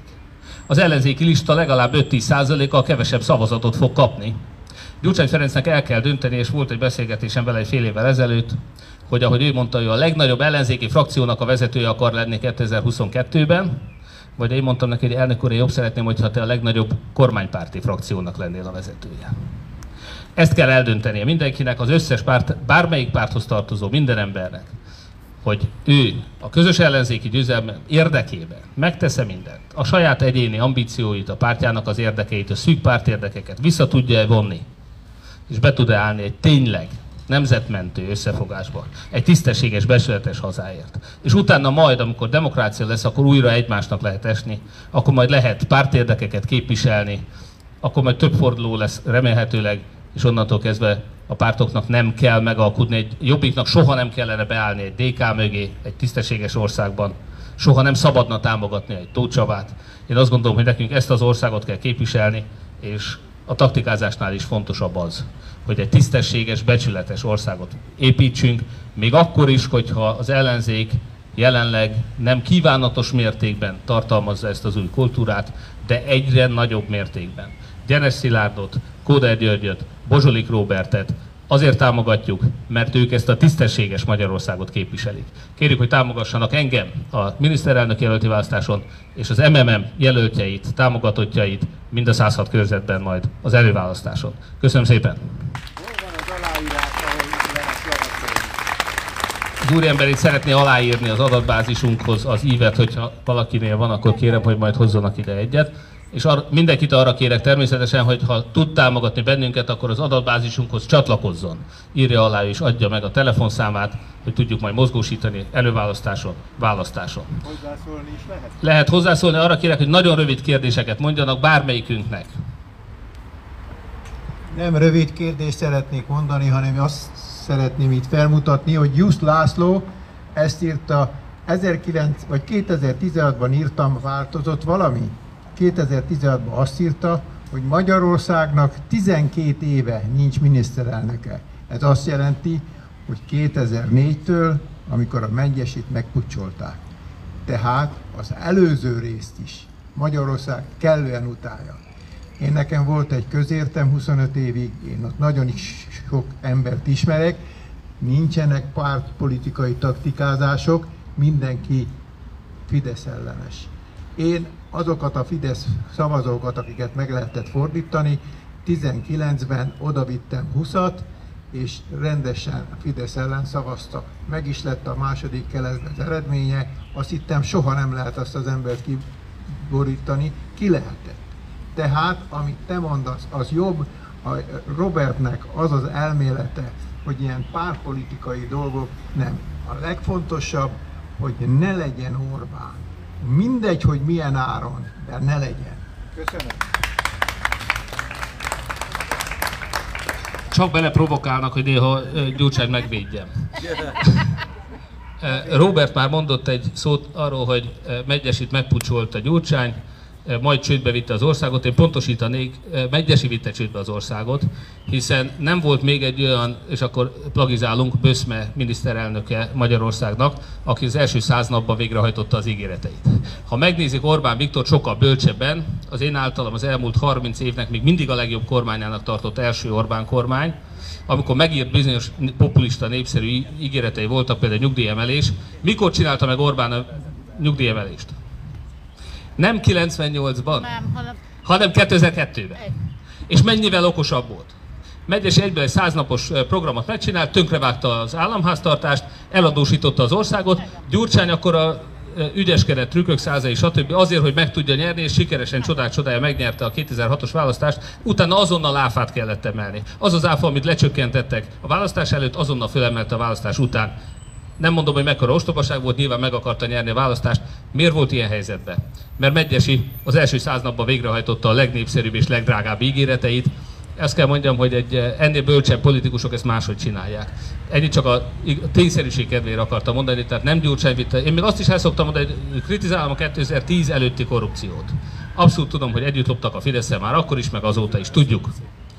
De személy szerint én azt is naív ember vagyok, én abszolút elhiszem, hogy Gyurcsány személyesen nem gazdagodott meg miniszterelnökként, ő neki már megvolt ugye a kezdeti privi- a privatizációból nyilván, meg az apró család, az segítette is biztosan, tehát ő egy tehetős emberként lett miniszterelnök, és nem lát, szemmel nem látható, hogy az ő gázszerelője, vagy a veje, vagy bárki, az hirtelen az angol királynőnél gazdagabb lett volna addig, amíg ő miniszterelnök volt. Tehát én személy szerint abszolút, igen, ugyanúgy, és akkor most Karácsony Gergelyre visszatérve, ő neki a tisztességében, az integritásában is én hiszek, de ugyanúgy szeretném, hogyha harcosan föllépne a korrupció ellen, ugyanúgy szeretnék, hogy a sok, ha nem egy tartózkodással tiltakozna a mutyi ellen, én is azt szeretném, hogy egy eh, határozottan álljon a mi oldalunkra, az elszámoltatás oldalára, a rendszerváltás oldalára, Nem gondolom, hogy ő részt vesz ezekben a mutyikban. Gyurcsánynál, mondom, hogy tudja ez a helyzet, én személy szerint azt látom, hogy ő valószínűleg, én elhiszem, nem látok semmi bizonyítékot. A Fidesz 12 év alatt ő rá személyesen nem tudott semmit rábizonyítani.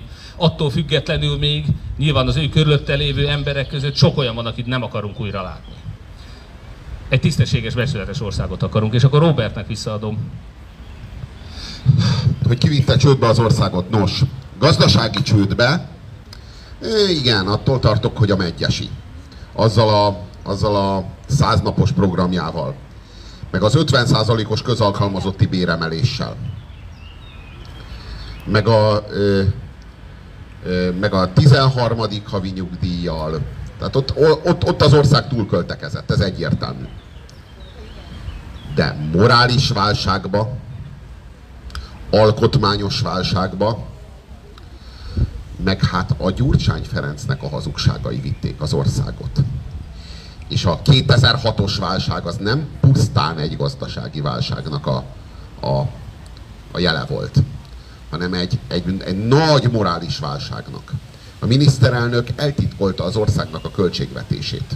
Lehet, hogy nem gazdagodott miniszterelnökként, csak 2006-ban Magyarország úgy szavazott a következő négy évről, hogy nem ismerte az országnak a gazdasági helyzetét, nem ismerte az államháztartási hiánynak a mértékét, nem ismerte az államadóságnak a mértékét.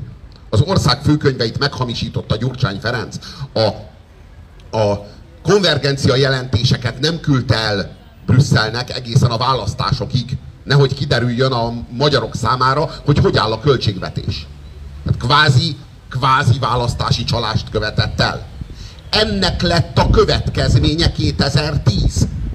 Ennek lett a következménye a 2006-os tüntetéssorozat, akkor az ahhoz tartozó Gergényi Péterféle rendőratak, és mindebből lett 2010. Én elhiszem, hogy Gyurcsány Ferenc nem gazdagodott meg az alatt, ami alatt, ami alatt miniszterelnök volt, meg volt neki már az ebből szerzett vagyona akkorra. Na de hát akárhogy is ő kártyázta el a köztársaságot. Nem más, hanem ő, ő felel a köztársaságnak a, a bukásáért. És én azt gondolom, hogy ha, ha, ha itt elszámoltatás lesz, akkor azt nem lehet, nem lehet csak a Fideszt elszámoltatni. Akkor a 30 évet kell elszámoltatni.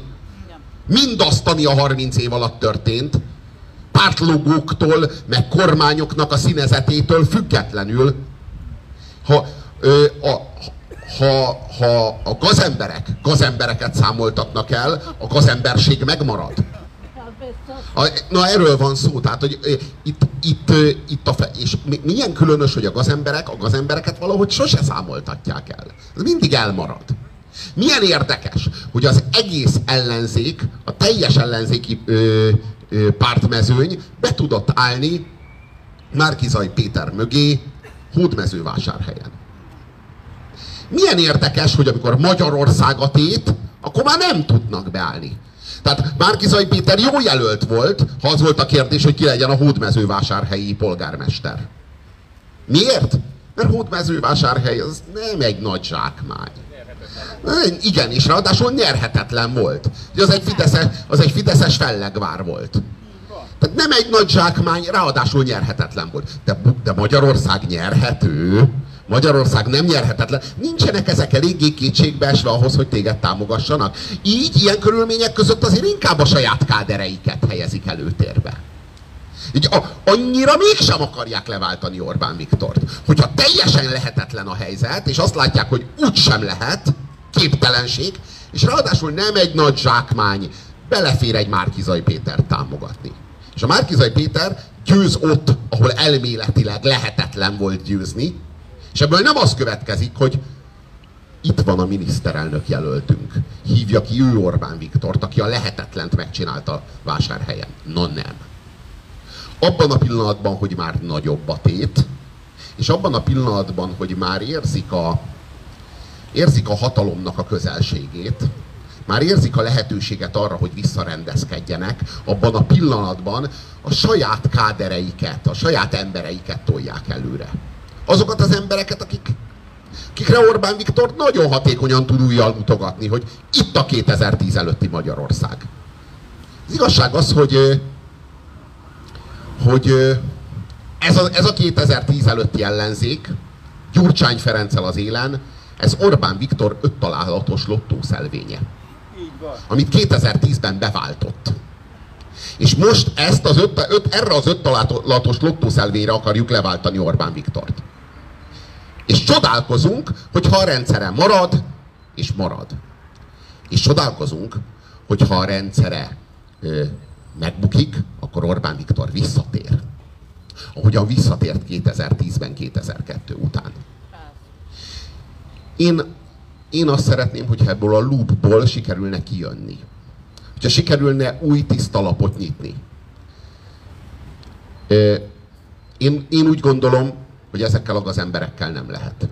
De persze, ne legyen igazam.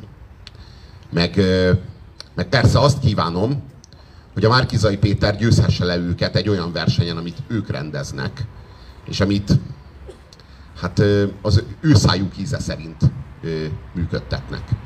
Itt valójában két választás van, az egyiket azt a balliberális network rendezi, a másikat meg a NER. Ez, és a balliberális network érdekes módon nem rendez második fordulót. A, ö, a, a, a országgyűlési képviselőkörzetekben. Ellentétben ugye Orbán Viktorral, aki szintén nem rendez második fordulót. Mi is a különbség ezek között?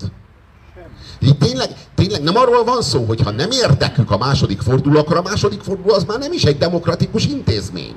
Arra már semmi szükség nincs. És tudod, nem magyarázkodnak. Ők nem magyarázzák el, hogy miért nem kell a második forduló. Egyszerűen nem kell. És hogyha rákérdezel, és belemászol az arcukba, hogy miért nem kell a második forduló, akkor miben vagytok különbek az Orbánnál, akkor lefideszeseznek. És azt mondják, hogy kivel, fölteszik a kérdést, hogy kivel vagy. És mindig, mindörökké fölteszik a kérdést, hogy kivel vagy. Mert érdekes módon ebben nincs vita köztük. Nincs vita Bajer Zsolt és Tóta V. Árpád, nincs vita Orbán Viktor és Gyurcsány Ferenc között abban, hogy nincs harmadik alternatíva. Csak ők. És őket mindig csak egymásra lehet leváltani.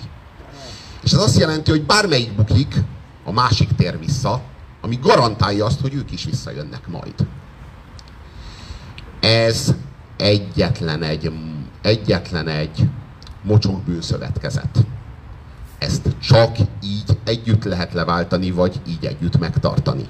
Én legalábbis így gondolom. Én nem, én, én nem úgy gondolom, hogy van a NER és a NER-nek a határai az ellenzéken belül. Én azt gondolom, hogy van ez a hatalmas bűnszövetkezet, és ez átjárja egymást.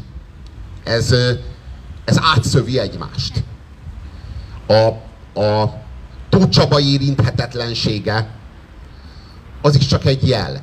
Egy, egy, olyan, egy olyan pont, ahol felfoszlik a, a májáfátla. A, a, a demokratikus paraván. És mit látunk mögötte? Egy bűnszövetkezetet, ami nem narancs és nem vörös, hanem egyszerűen csak Magyarország. Én azt hiszem, hogy ezt kéne leváltani. Ezt kéne leváltani. E, Márpedig ehhez rendszerellenzékre van szükség.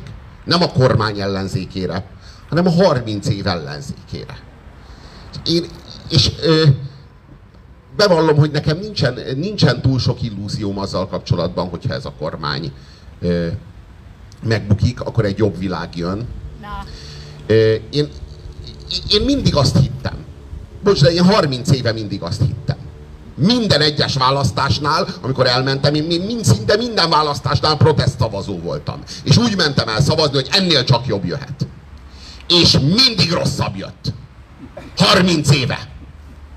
És most, most itt állunk egy választás előtt egy évvel, és kimondjuk azt, amit a 30 év alatt mindig csak jobb jöhet. Csak Orbán bukjon. És csak, csak jobb jöhet. De hányszor kell pofára esni, hogy megtanuljuk, hogy nem. Nem. Ez nem a mi országunk, hanem az övék. Ez az elithez tartozik, nem mi hozzánk választókhoz. Hányszor kell megégetnünk a kezünket, hogy összekapcsolódjon az agyunkban a piros platni látványa és az égés fájdalma. Én úgy gondolom, hogy erkölcsi fordulatra van szükség, már pedig ez a Tóth Csaba, Molnár Zsolt, Karácsony Gergely által reprezentált maffiával nem megvalósítható. Őszintén ezt gondolom, hogyha van kérdés, aztán esetleg most időszerű. Lesz választás? Jövőre? Lesz választás jövőre? Biztos? lesz választás jövőre. De, de, de én azt gondolom, hogy, hogy hiába lesz választás jövőre. Mert eddig, az eddigi választások sem tudtak, tudtak alternatívát nyújtani. Tehát én, megmondom őszintén, hogy, hogy, hogy lesz, természetesen lesz választás jövőre, de, de, de én, én, én, a, én a jelen tudásommal, én a kutyapárton kívül nem nagyon tudok olyan politikai alternatívát, amire én jó lelkiismerettel le tudnék szavazni. Hát ezekre a pártokra, az elmúlt 30 év pártjaira nem tudok. Elnézést kérek, az idő közben előre haladott, és ugye itt egy tüntetésre szeretnénk átmenni, amit én mindenkit, eh, amire mindenkit bíztatok is. Úgyhogy ezt a itteni fórumot ezt lezárnánk. Néhány szót, ha még megengednek, a vála- lesz-e választás, egy Orbán Viktorhoz rendkívül közel álló barátom, már valamikor közel álló, és most természetesen ellenzék, egy jobboldali, volt MDF-es ellenzéki. Ő azt mondja, ismeri Orbán Viktort, hogyha úgy fog kinézni, hogy itt veszíteni fog Orbán Viktor, akkor nem lesz itt semmiféle választás. Nos, ennél én optimistább vagyok, de az előző kérdést azért megfordítanám. Édesapám 2018-ban a Hódműző vásárhelyen azt mondta, ugye ott addig mindig elindult a, az ellenzéknek a sok kis pártja, és elindult mindig a Fidesz, és mindig a Fidesz győzött, kb. 60%-kal. Édesapám azt mondta 2018. februárjában. Eddig csak szavazás volt. Most választás van. Én azt mondom, azon dolgozom, hogy 2022-ben Magyarországon is legyen választás, hogy egy igazi választás legyen, hogy két komoly alternatíva, két komoly világ között kelljen választaniuk. Ehhez az első lépés az az előválasztás. Ugyanis én még mindig abban hiszek, hogy ezt az ellenzéki koalíciót, amit sikeresen összehoztunk nagy munkával, és ami szükséges, de nem elégséges feltétele a változásnak. Össze kellett fogni, az összefogás nélkül nem megy. De hogy ez egy hiteles alternatíva legyen. Hogy hitet, hiteles, hihető programmal ne egyik rossz egy másikra, nagy tolvajokat kis tolvajokra váltsunk, hanem szüntessük meg a lopást. Ahhoz az kell, hogy ennek az előválasztáson minden körzetben hiteles, tisztességes embereket támogassanak. És még mielőtt elbúcsúzok, Bozsolik Robert polgármester urat szeretném idehívni, csak legalább addig, hogy önöknek be tudja mutatni. Bátaszéken ő a közös, mindenki Magyarország mozgalom által támogatott helyi jelölt. És Nemes Andrát is szeretném kérni, hogy jöjjön ide hozzám. Én lehet, hogy többen is vannak, de most csak őket szúrtam ki itt a tömegből. Ő szintén a Mindenki Magyarország mozgalom által támogatott országgyűl előválasztási országgyűlési képviselőjelölt Komáromban.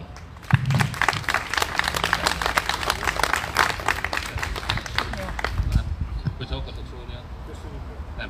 Jó, tehát idő hiányában akkor ők már most nem szólalnának, meg nem szólnak önökhöz, de kérem, hogy kövessék az ő küzdelmeiket is, és mind a 106 körzetben a mi krédónk szerint a legalkalmasabb jelöltet igyekszünk támogatni, de szívemhez különösen közel álló jelöltek voltak itt ma, immár akkor négyen, akik mind azt a hiteles változást képviselik, amiben mi tökéletesen egyetértünk Puzsér Robertel. A taktikában, a részletekben komoly különbségek vannak, de a legfontosabban, hogy egy milyen Magyarországot szeretnénk, és hogy ezért mindent meg fogunk tenni, ebben nincs különbség.